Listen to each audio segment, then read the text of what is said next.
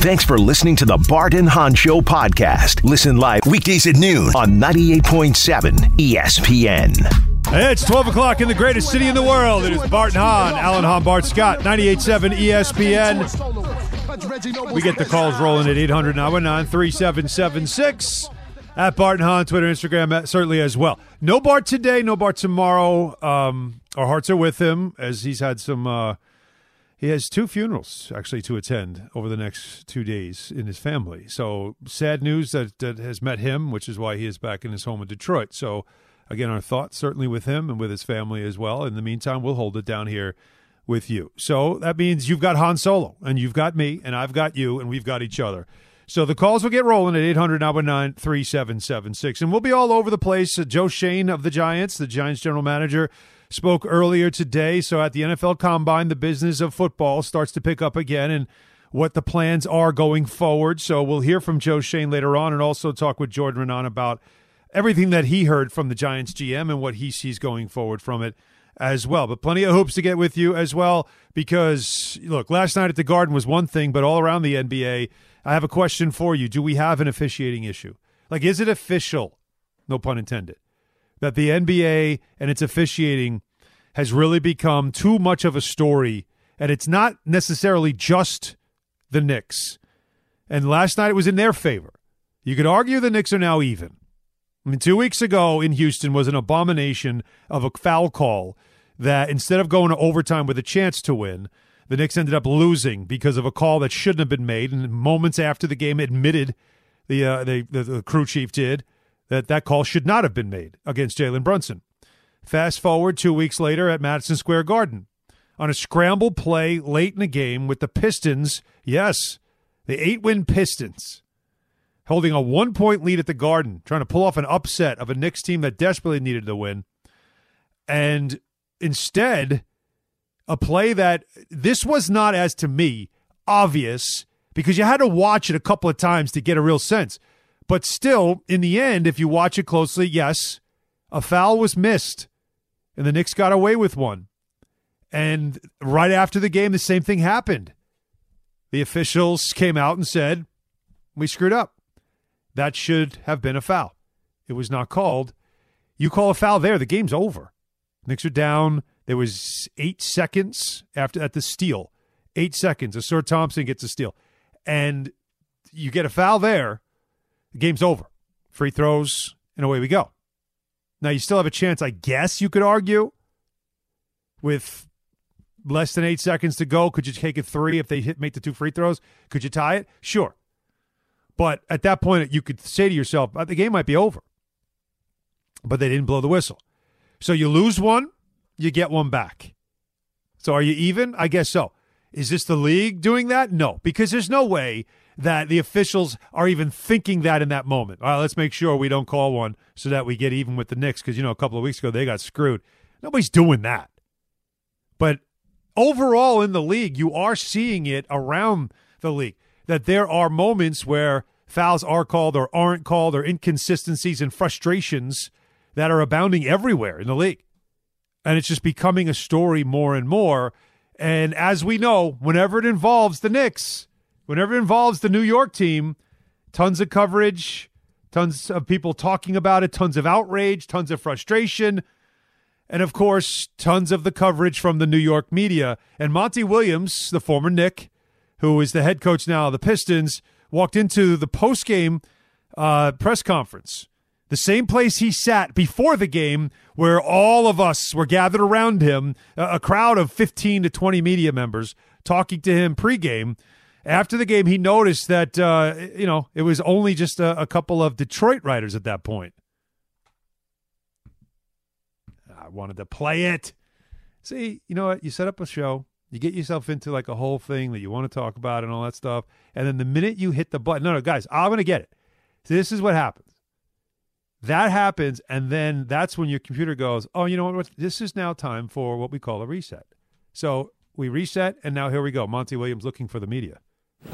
Where's the New York media now? The absolute worst call of the season. No call. And enough's enough. We've done it the right way. We've called the league. We've sent in clips. We're sick of hearing the same stuff over and over again. We had a chance to win the game, and the guy dove into Ausar's legs, and there was a no call. That's an abomination. You cannot miss that in an NBA game, period. And I'm tired of talking about it. I'm tired of our guys asking me, what more can we do, coach? That situation is exhibit A to what we've been dealing with all season long. And enough's enough. You cannot dive into a guy's legs in a big time game like that and there be a no call. It's ridiculous and we're tired of it. We just want a fair game called, period. And I got nothing else to say. We want a fair game. And that was not fair.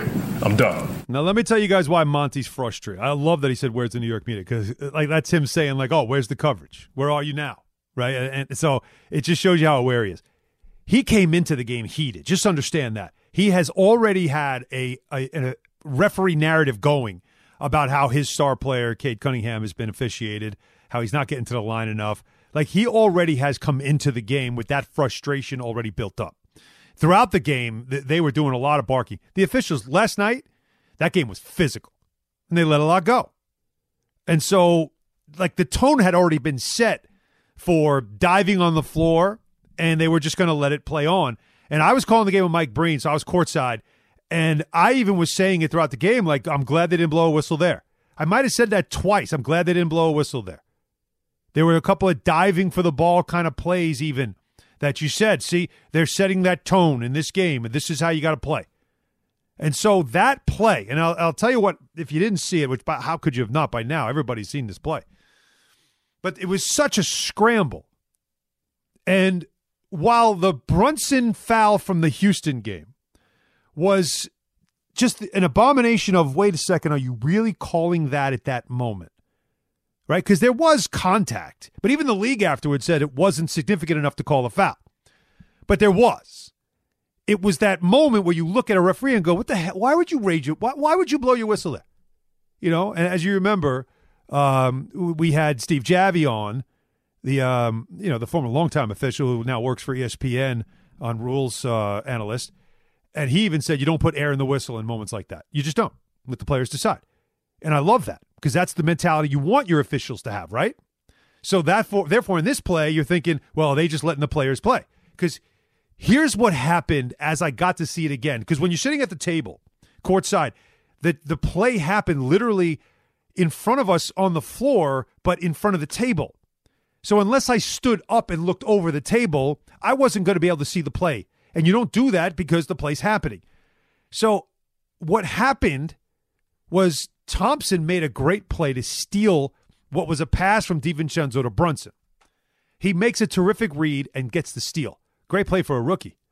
Now, what do you think he should have done in that moment?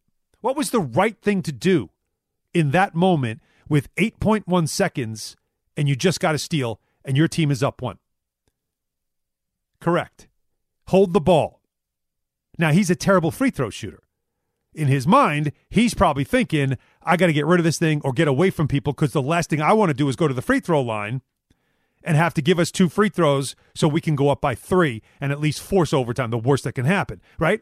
Like maybe in his head, he knows I can't just hold the ball and get fouled here. But the right play was to hold the ball.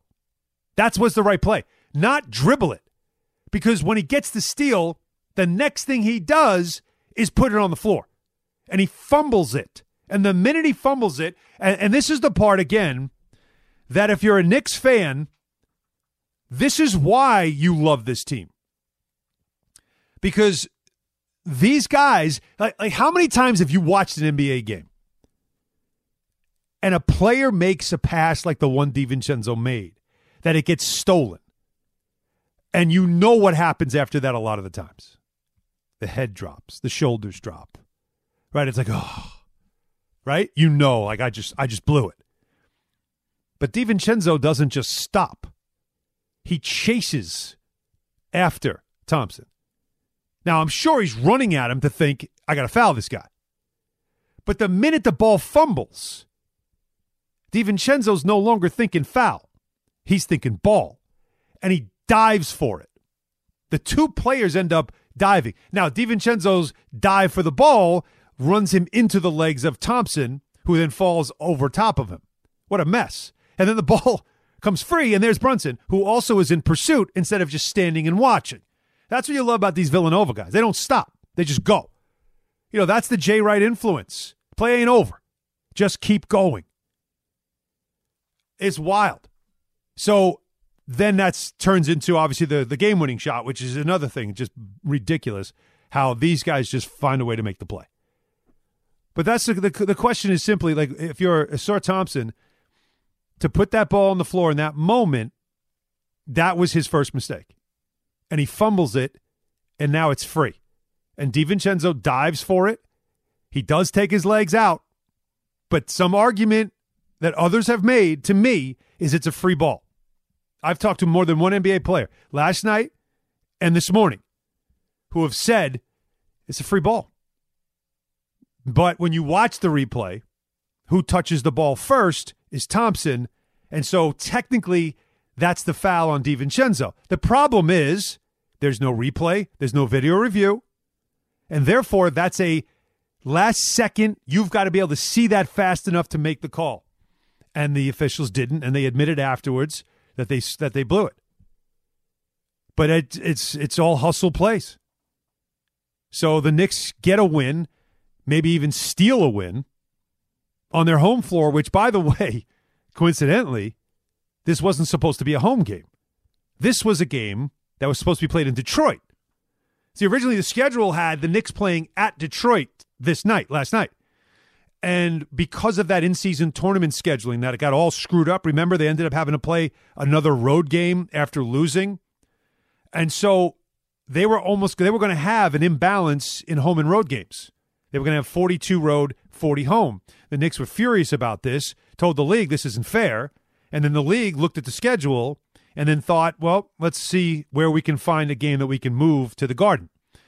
And it was the Pistons who obviously with the worst record in the league, these games aren't important for them for playoffs and all that other stuff. They were willing to give up the home gate. Uh, and I'm sure they were compensated in some way but they were willing to give up the home gate to come to New York and play this game. And so they did. And so it ended up being a home game for the Knicks. Now, did they get home cooking with the officiating? You know that doesn't exist. This ain't like you know. It's not like we're you know I'm, we're uh. Let, let me see. It, it's not like you're um I don't know. Let's go with uh. Let's go with Sachem High School, and you you know you got to play out in Southampton, and Southampton referees aren't going to make the call. You like it's not like that. Like you're not doing that. You know, like those old school days back in the old days, where it's like yeah, like a Long Island team goes upstate to play it upstate. To, you ah, upstate refs not getting any whistles. Used to say it all the time. We go up at St. Anthony's.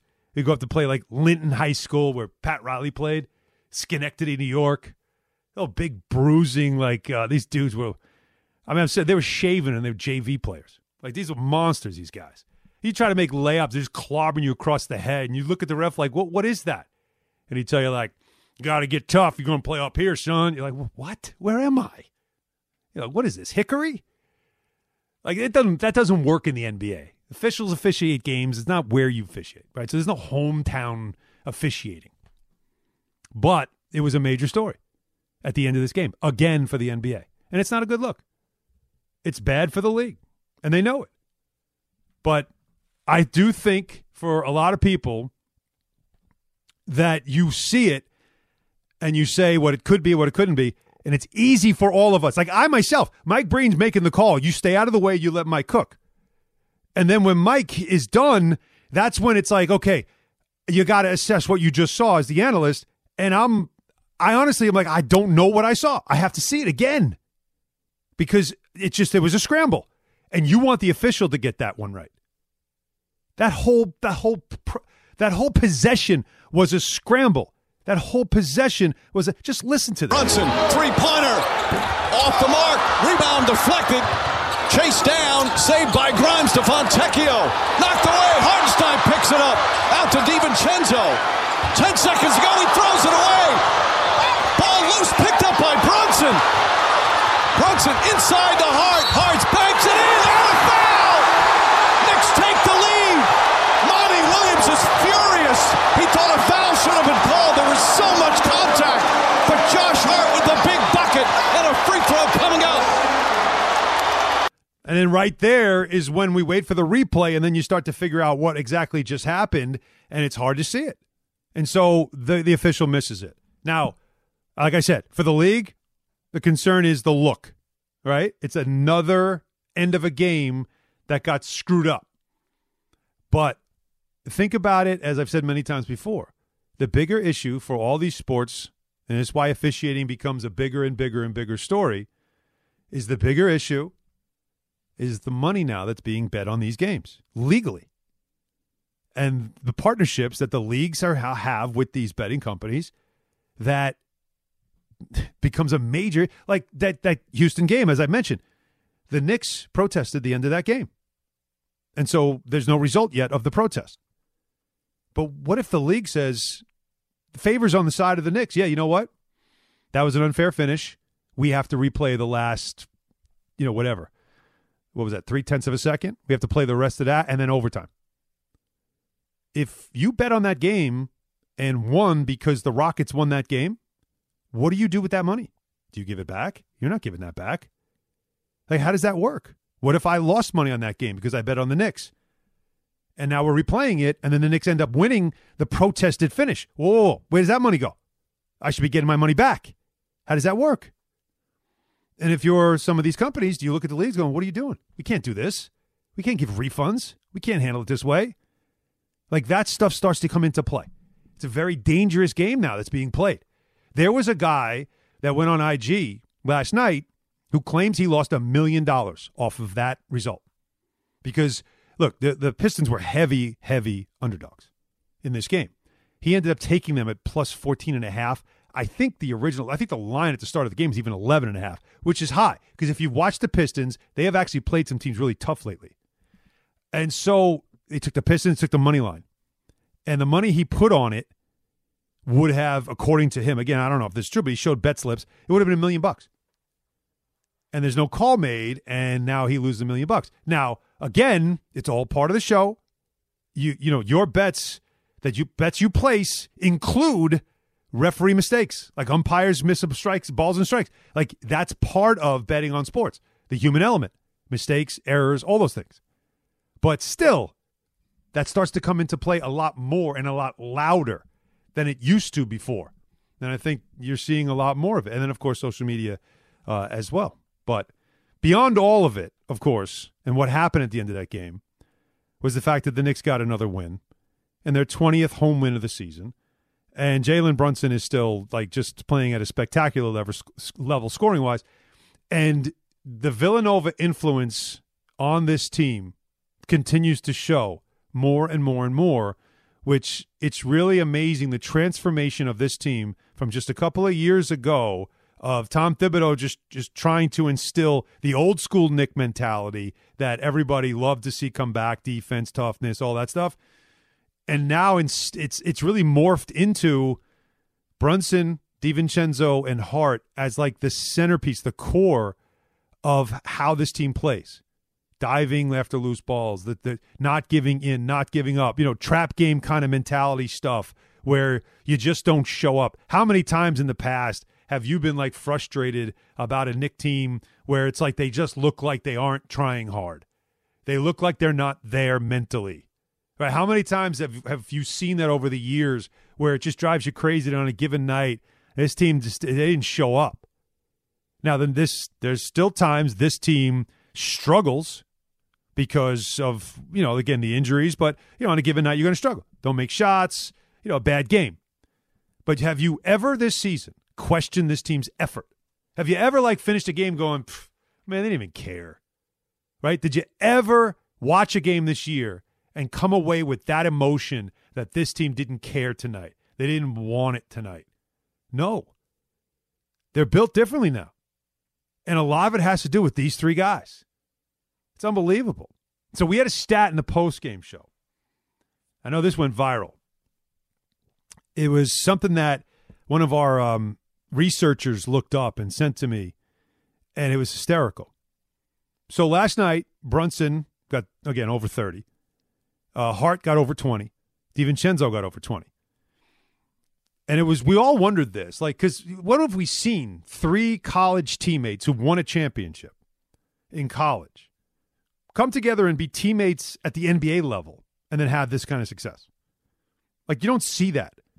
You know, like we see guys who have come from the same program but not necessarily have played together. And their chemistry with these three are ridiculous. How they find each other in the key moments, the trust, the accountability, all that stuff is there.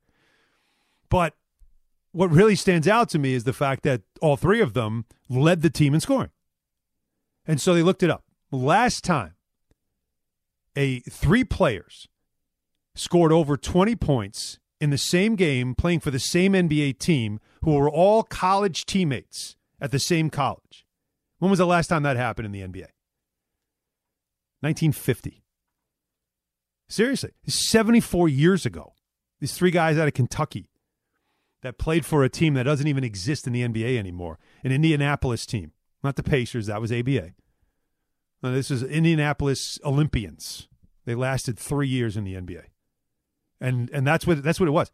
Seventy four years ago, the last time you had something like this. This is that rarity. These three guys and what they've become and what they've meant to what this team is trying to become. What a night last night. What a crazy one. And another one tonight. The Pelicans come in. Zion Williamson comes in. There's another tough, good defensive team, a grinder. This is a second game back to back now for the Knicks. A really, really tough game tonight.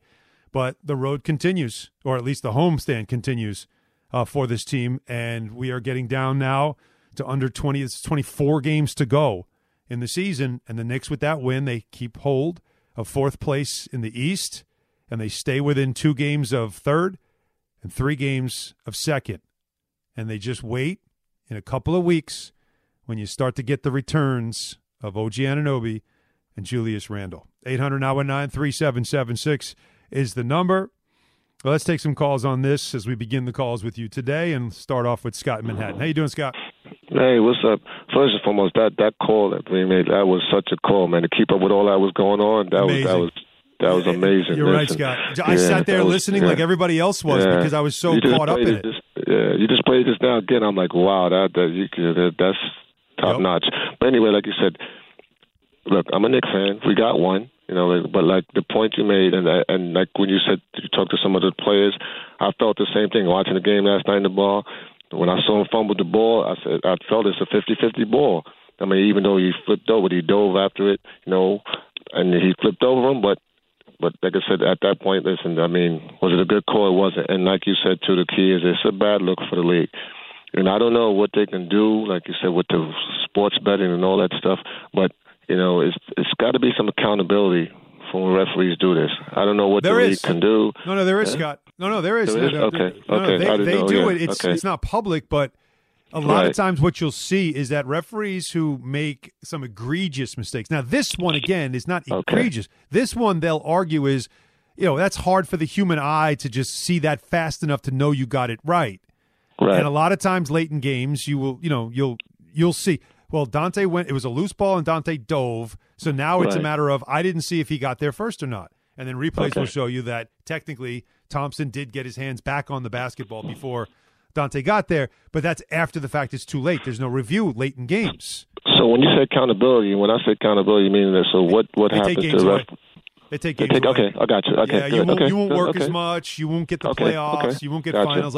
They games take, away. okay, I got you. Okay, yeah, you good, won't okay, you won't good, work as okay. much. You won't get the Okay, playoffs. okay. You won't get Gotcha. finals. Like that. That'll affect you that way. You know, Okay, look, okay, coaches all right. fill out ratings for officials after every game, so that also affects you too. Your rating. So there's a there's a lot of things here with the officiating that accountability is done by the league, but you know I, I understand that fans look players are held accountable right away by the media, the coaches by the media. You know, like you got to face the music when you make mistakes. Officials, it always feels like they just disappear. Nothing happens. You don't see an announcement of, you know, Josh Tiven has now been, you know, suspended or like they, don't do that. You know, you, Josh Tiven will not work now until, you know, for, for two weeks or, you know, he's now been taken off this national game. I'm not saying Josh Tiven's name because it's the first name I could think of. You know, James Williams was the uh, crew chief last night, by the way. Uh, you know, I, I don't, I don't, they don't put that stuff out there, but that's the kind of stuff that is, you know, well known within the league. And you'll see it too. You'll see the certain play, like you'll see certain games, and you'll see the crew, and you're like, yeah, you guys got this game. Uh, Carl in Queens, Carl. Hey, Alec. Uh, just to relay off of um, the last caller, I actually, because I'm still waiting on the Gabo Malloy verdict. Uh, the, our, our, protest is still up in the air. I thought that yeah. was done and dusted. No. no, it's no, it's still there. They have not, they have not made a decision on it yet. Okay, well, whatever. I mean, I, I don't think any of us were expecting anything out of it. No. But I'm sure you'll play the Monty Williams audio later. He was like, "Oh, it's the worst call of the season." Nah, just run the tape in Houston. That was the worst call of the season, and no one cares about your eight-win team, bro. I'm sorry, but uh, just two things I wanted to bring up about the game, Alan. Um, Deuce Deuce needs more time than Burks. I'm sorry. At this point, I, I understand why Thibs gives has been giving him more time, Burks, but I think it's Deuce's time. And and and last night, McBride. Um, I mean, I mean, I don't know where that where that. I mean, I, I, Quincy Grimes. Uh, I don't know where that alpha was when he was in New York, but I, he almost won him that game last night, mm. Alan. Yeah, well, the fourth quarter is when he finally started to turn it on. He he wasn't making shots. He was kind of being you know, quiet. Chirping the bench too, Alan. Sorry. Ch- chirping the bench. Yeah, well, that, he hit that three, and then he turned and stared at the bench. And I mean, look again. They're all old friends. Like they they've had you know they, have he grew up sure, with this team, obviously. So you can't look at that and think there's something real hate. That's that's just competitive stuff that you do. But again, thanks for the call, Carl. I, it's it's more like what Grimes did, and this is where I worry. You know, I'll leave it here and then we'll get back to calls. You know, my concerns, and you brought up Burks, is I haven't seen it yet from Burks, and I need to see it.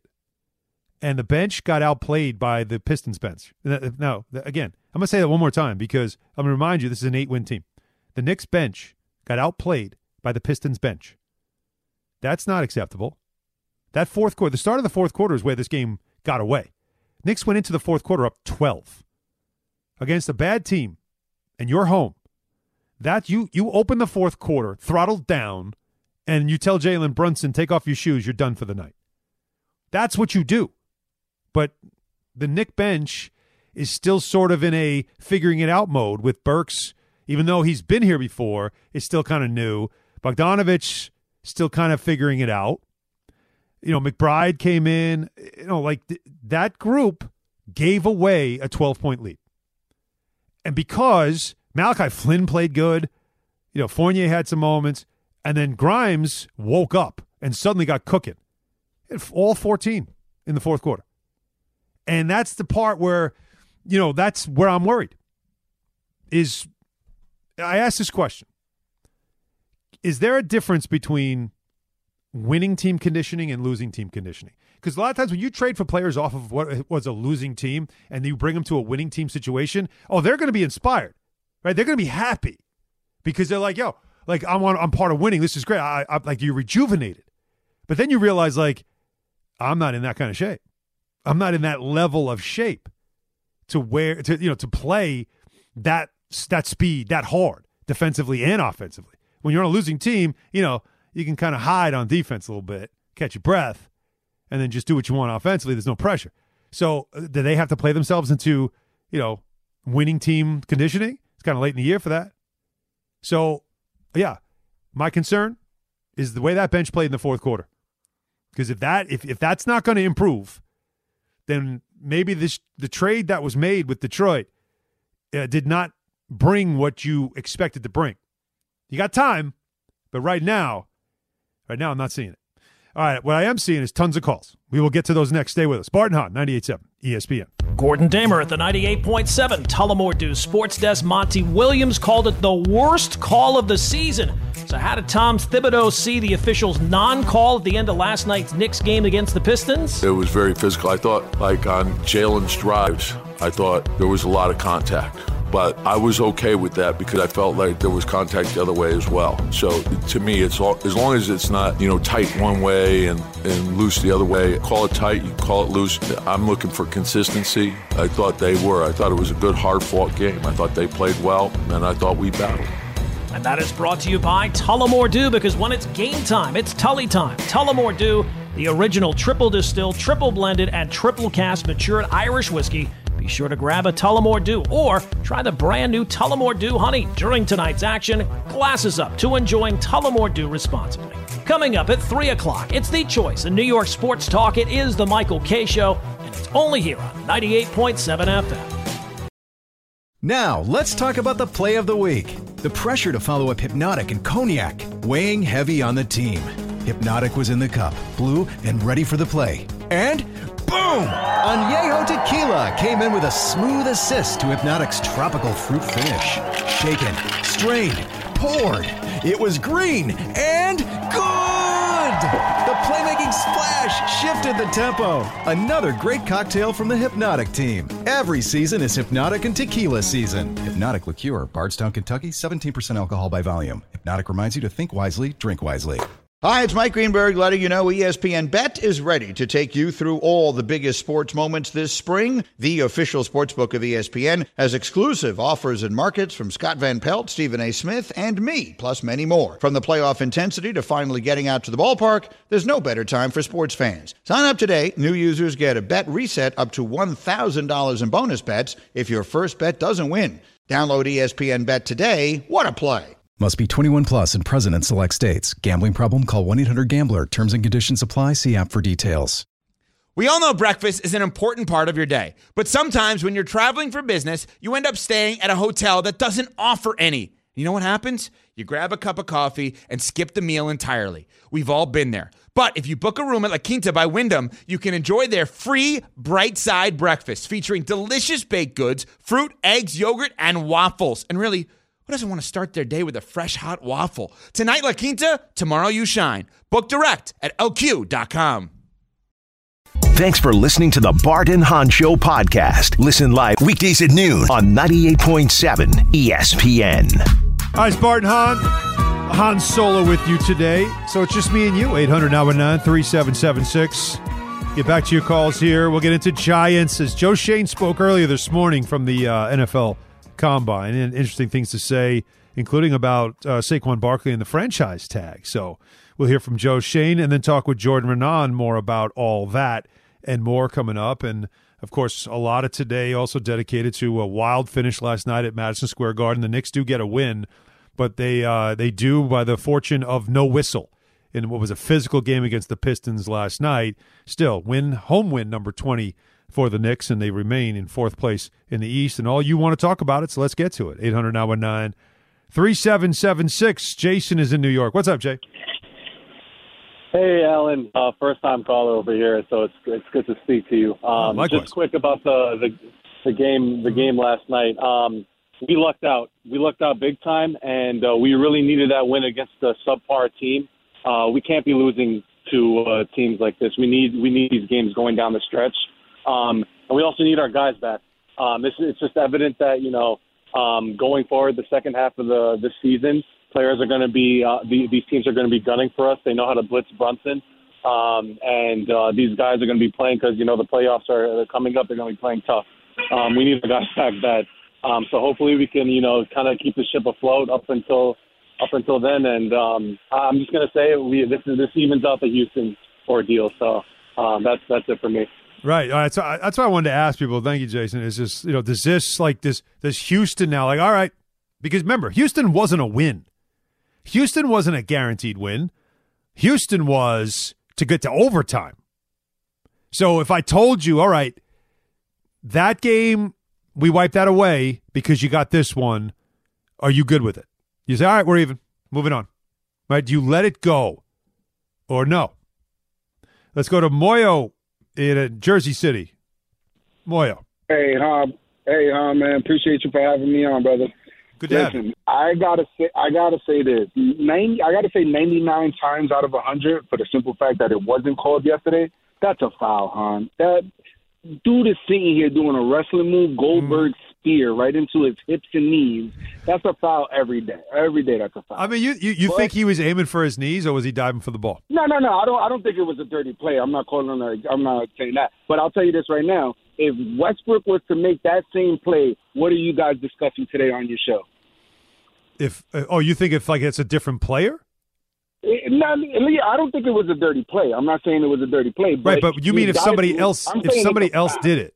Like I'm trying to figure out oh, what you what if, you're trying to say. Someone, yeah, if if someone with a bad rap would have said, they would have said that would have been uh, a dirty play. I'm not saying he did it. Like, like if that's Patrick Beverley, that's Patrick Beverley. If, they're calling. Patrick Beverley. Oh, if that's Grayson Allen, right? Grayson Allen died for that ball. That's a foul. Is that what you're saying? Listen, you, yeah, you know your knees, in, especially in the NBA, man. You got to protect those knees. He went right at his hips and knees. I'm not saying it was a dirty play, but it's a foul 100 times out of 100. Well, here's the problem. Why why there's there's argument both ways. Like I said, I've talked to NBA players about this play.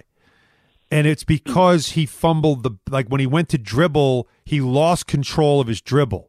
Yeah, but this and it was a free rugby, ball. You know, just because the ball's yeah, just because the ball's loose doesn't mean you get to tackle somebody. Well, he didn't. Ta- but yeah, I get it. Like like let's not say tackle because he didn't put his arms Yeah. around his body. He dove for the ball.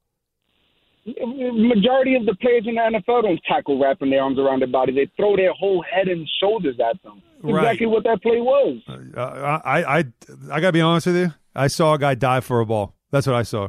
I saw him dive for a ball. All right, let me wait one, more time before I get Yeah. off. If the if the role was reversed and it was the Knicks that got holds on down, not the Houston thing that happened last time, but if it was, would you guys be bringing it up, or it was a 50-50 or loose ball, or you'll be saying that the Knicks got holds on that?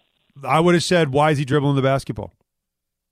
That's what I would have uh, I said. don't I don't believe you, Alan. I love you, but I don't believe that. All right, that's fair. That's fair. But I mean, I, I think my, my my history has kind of like suggested that when there's something like that close, like the Brunson foul was, I my my argument was, you, like you watch the post game on the post game on MSG, I said it's a foul. He hit him. There's body contact, so the official sees contact, blew the whistle. What I wanted to know is why would you blow the whistle there? Like that wasn't enough to blow a whistle. Like because it was a chuck and duck. You just don't you don't call the foul on a chuck and duck. Like it wasn't a good looking shot. It was a chuck and duck. Let's just go to overtime. There was no. It wasn't like oh somebody was going to win or lose on that play. It was just moving to overtime. You know, and and then Steve Javie agreed with me when we had him on. So don't take my word for it. Take his word for it. You don't put air in the whistle. That's what he said. So that it was a much different situation than this, where in this one, your thought is, "Wh- where are you going? Like, why would you do that? You know, like secure the ball. That's the most important thing. The possession is so important right there. And then he fumbles it, and that opens the door for, hey, that's a loose ball now. It's anyone's ball.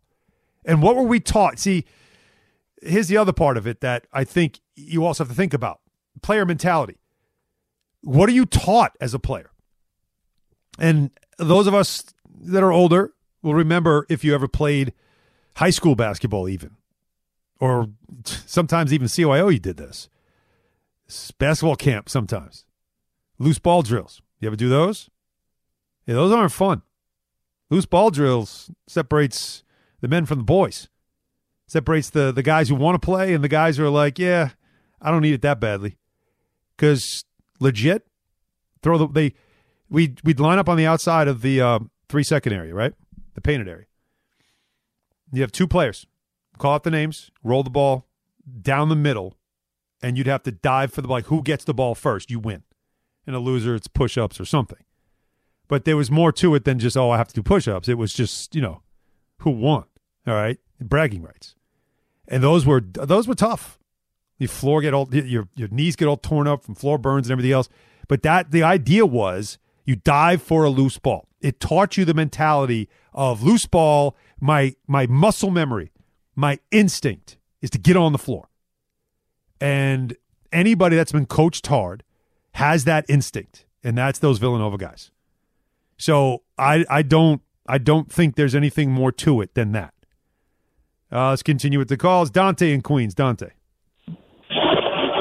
Hey. What's up, Dante? Hey, hey, what's up, um, Alan? Thanks for taking my call. I just have two quick points about um last night's Knick game. I feel like I'm gonna say like 80 percent of the refs are competent, but with a lot of the calls and when it's a close game, you feel like 50 percent of them are incompetent. I really, and even if that was a foul, how many times have refs historically jerked the Knicks out of games? So I'm not gonna apologize, you know, for for for that, you know. Yeah. I, I, I think it- it's fair. I think that's a fair. I think for Knick fans, you have every right to say that. Like, you know what? I ain't apologizing for this one because how many times over the years has what, like you're just saying. So I will not, like any Knick fan that wants to say that, I'm not going to have a hard time with you. I have no problem with it at all. Like I said, I, I look at it as That's a hustle play that got rewarded. And it, sh- you know, was it wrong? Yeah, like it should have been a foul, but it was a hustle play. And hustle plays sometimes catch a ref off guard, and you can get the benefit of it because you made the hustle effort. That I'd Well, rather like that said, than some like little ticky tack foul that shouldn't have been called because of something soft. Those are the ones I have no tolerance for. Little soft foul Yeah. that didn't need to be called. But this is a guy diving for a ball, and I'm going to give you the credit for making the effort to try to get that loose ball. So I'm all right with it. I'm I'm okay with that. But don't give me a touch foul. Don't give me some kind of bogus like soft call. Like those are the ones I hate because I'd rather And those are I want to reward the effort. on on the Knicks. Well, that's the other part of it. Yeah, you you definitely, but you definitely bring up a good point for Knick fans, like Knick fans for sure. They don't want to hear it. They don't want to hear it. Boy, Bart, if he was here, oh my God, you know how mad he'd be right now. His poor little de Detroit Piston. 800 919 3776. We'll continue with your call. Stay with us, Bart and Hahn, 98.7 ESPN. This podcast is proud to be supported by Jets Pizza, the number one pick in Detroit style pizza. Why? It's simple. Jets is better. With the thickest, crispiest, cheesiest Detroit style pizza in the country, there's no competition. Right now, get $5 off any eight corner pizza with code 8SAVE. That's the number eight, S A V E. Go to jetspizza.com to learn more and find a location near you. Again, try Jet's signature eight corner pizza and get $5 off with code 8SAVE. That's the number eight, S A V E. Jet's Pizza. Better because it has to be. Thanks for listening to the Bart and Hahn Show podcast. Listen live weekdays at noon on 98.7 ESPN. All right, 800 919 3776. Get back to the calls here. Jordan Raanan, 1 o'clock hour into the Giants. Joe Schoen spoke this morning.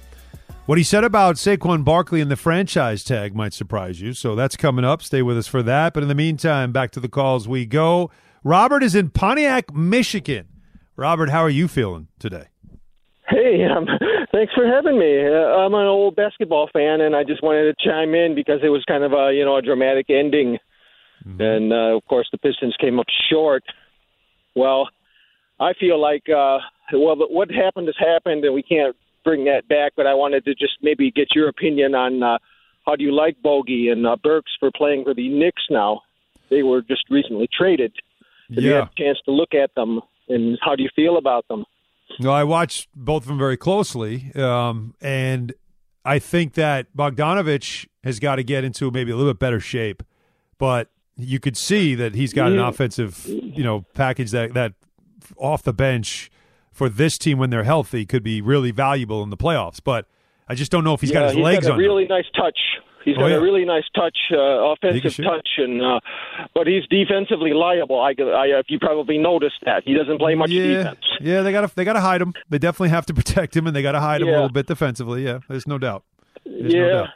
But I'm not. You know, if I talk about Detroit Pistons, I, I'm worried about our coach, the highest coach I think has the highest paid coach Yep. ever. Mm-hmm. and Yeah. we can't even figure out how to play basic pick and roll defense or or how Well- to hedge on screens and, and things like that. It, it's it's it's fairly amazing uh, of the inept how inept they are. I'll tell you what, Robert. I actually watched them, and I think I thought a couple of things last night. They play hard, and they've got more guys that Yes. play defense now than they did before.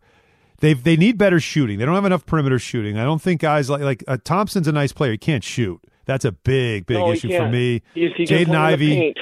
Yeah, Ivey's a really, really live body kind of like athlete, but he can't shoot, you know, and that's a big problem. Um, but you know, Cade Cunningham, stud, kid's a stud.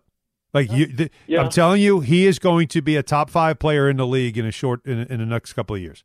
He is that good. I hope so. Oh no, he's Yeah, he's special. He's special. I'm telling you, he got wherever he wanted on the floor, did whatever he wanted to do offensively. Yeah, he wasn't clutch late, and that's a problem. He's got to get that right. But he's 20. Yeah, he's 22 years old. But I'll tell you, he's good. And Jalen Duren, have you seen this kid? He's 20 years old. He's built like a brick.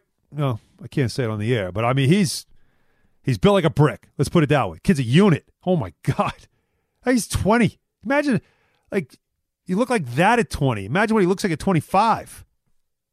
And he's a rebounding machine. So they've got some pieces there. Monty's a good coach. It's going to take a minute, but they've they've just got to get more shooting, and just you know maybe another offensive player. They can't be afraid to trade some of their young guys away for for veteran talent. They can't be afraid to do it. And I wonder if this offseason uh, they will.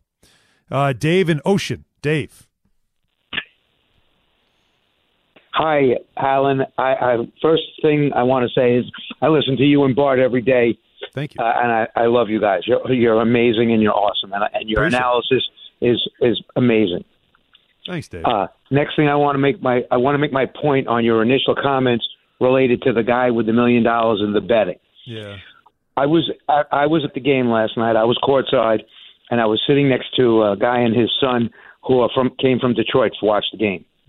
And uh, in the third quarter, there was a, a three shot foul called on Bogdanovich, and um, he didn't touch him. He didn't Yeah, he touch did. the shooter. No, he did. He did. We watched the replay. We had. I did the game on MSG. They, we showed the replay. He gets him right in the forearm. I know the play. I know exactly the play you're talking about. Got him right in the forearm.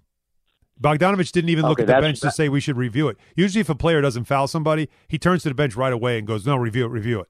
And he didn't do that. He put his head down. He knew he fouled him. That was a foul. Because from the from the from where we were sitting when Oh, we looked no, at up at the Tron, Yeah, yeah. First, well, It- on your on your yeah, like- yeah, uh, like naked eye, you could you might think, oh, he didn't touch him, but we had it in super slow, and he definitely like clear contact on the forearm on the release. Okay. Yeah. All right. Because my comment was going to be that at the end of the day, you know, there's fouls and missed fouls, and you take that risk when you bet. Oh, well, that's- you know, it evens out at the end. Yeah, that that part is Yeah. true, and and yeah, I'm not. Look, I'm I'm more talking about when you when you're a league and now you partner with a betting company. I'm not talking about people who bet. I mean, if you're a league and you partner with a betting company or betting companies, you're inviting now others to think that the fix is in. You're inviting others to start oh, calling you out and saying, "Oh, you just want this and you just want that." Like, you know what I mean? Like that's the danger of the partnerships that have now been formed in professional sports with a lot of betting companies. Legalized betting's fine, but when you start to partner up with some of these companies, you're now opening the door for people to start questioning more than j- eh, like what's your alter like what's your ulterior motive you know, like we'll we'll talk later about how everybody thinks the draft is is fixed, and you know, there's reasons you can come up with, and that's because you want to prop certain franchises, right? But when it comes to sports betting, you're not favoring one team over another. What are you favoring? Like, what was what's the benefit of a league to favor one team over another? There isn't unless there's a you know some type of financial interest in it, and so that's all I'm suggesting. But but no, I'm with you. You- you- if you're going to put your money down, you're taking it all in, which includes human error, which includes officiating. That's just part of it. Right. Yeah. Right. Hundred percent. thanks Dave. Right. Good, good to talk to you. Um, Colin in the Bronx. What's up, Colin? How you doing, bud? Uh, what's going on, Han Solo, for the day? Shout out to uh, the company of Jace. Um, you know, the comment with like, you know, the Knicks game, like at first glance, it looked like to me it was a foul. And I don't know, like your explanation with it. I remember those loose ball plays. You know, I you would think you would think you needed a cup playing basketball, which you never thought beforehand. Like, but yeah, you look at it, at, you look at it at a loose ball and in the situation. But even even if you have the opinion in either way, you know, the Knicks, uh, what like two months ago had a terrible call with Jalen Brunson not Two fouling weeks. him for a three. They Yeah. called the foul and they lost the game on that. It's 82 games in the season. You're going to have games where it's a questionable call and you lose, and you're going to have games where it's a no call and you're going to win, and vice versa. It's all going to shake out. So it's like I'm not like I'm not offended. I'm not worried about it. I'm not taking anything back. Like everything everything works out after 82 games. So, So- it's so not for a big you- deal. But it, it was a very important win. Oh, oh, mean, it was critical this one because Pelicans come in tonight in a back to back, and this is a good team. It's going to be a tough one tonight. Warriors on Thursday, Cleveland on Sunday. You know, like it's it's not easy. So those games against teams, and thank you, Colin. Those those games against teams that are struggling, you've got to get, especially at home. And so the Knicks now improved to twenty three and two on the season against teams with a losing record. It's the second best record in the league. You know that says a lot when they play bad teams, they beat them. And that goes back to what I, at the very top is the culture that has now been established here with this team. And I credit, you got to credit Tom Thibodeau. You credit what Leon Rose has brought in here as well. But you have to credit the Villanova influence. And somewhere, you know, in the distance, Jay Wright has some fingerprints on what the Knick culture now is because it's something that he established at Villanova that these three guys really embodied and they have reunited here and they have brought that into the culture of the fight for everything, never give in, and just that that that type of mentality that we aren't playing against like we don't play down to the competition, we play up to our standard.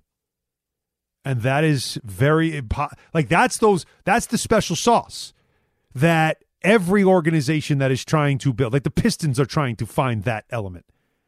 You know, like that's what they need. They're trying to get that. And how do you get that? Well, it starts with your players and your coaches, and they set that standard. And once you get it, boy, you don't want to let go of it because that's the special sauce. Because now you get guys who might not be all about that, but you put them in that environment, and boy, all of a sudden they become more than you thought. Precious Achiuwa. You know, who knew what he was? But you put him in this environment, look what he becomes. Little little things like that and what it could turn into. It's special. And the Knicks have that right now, and you have to recognize it. All right, so we'll continue with your calls and keep them rolling. 800 919 3776. But coming up, Joe Schoen, talk about, you know, again, winning culture and you want to really establish something. That's what they're trying to do with the Giants. Joe Schoen, a big off season for him, is now underway and he talked about Saquon Barkley and more this morning. We'll get the latest from Jordan Raanan next. Stay with us. Bart and Hahn, 98.7 ESPN. Gordon Damer at the 98.7 Tullamore Dew Sports Desk. The Giants have lots of holes to fill this offseason. Is quarterback one of the questions? Daniel Jones is going to be on the roster, but is he the long term solution?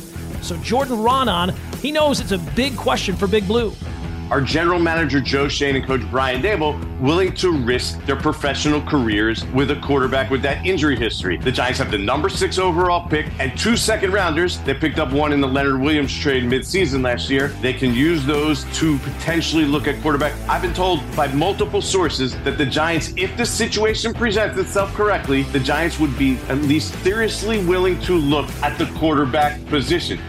And that is brought to you by Tullamore Dew because when it's game time, it's Tully time. Tullamore Dew, the original triple distilled, triple blended, and triple cask matured Irish whiskey. Be sure to grab a Tullamore Dew or try the brand new Tullamore Dew Honey during tonight's action. Glasses up to enjoying Tullamore Dew responsibly. Coming up at 3 o'clock, it's the Michael Kay Show, and it's only here on 98.7 FM.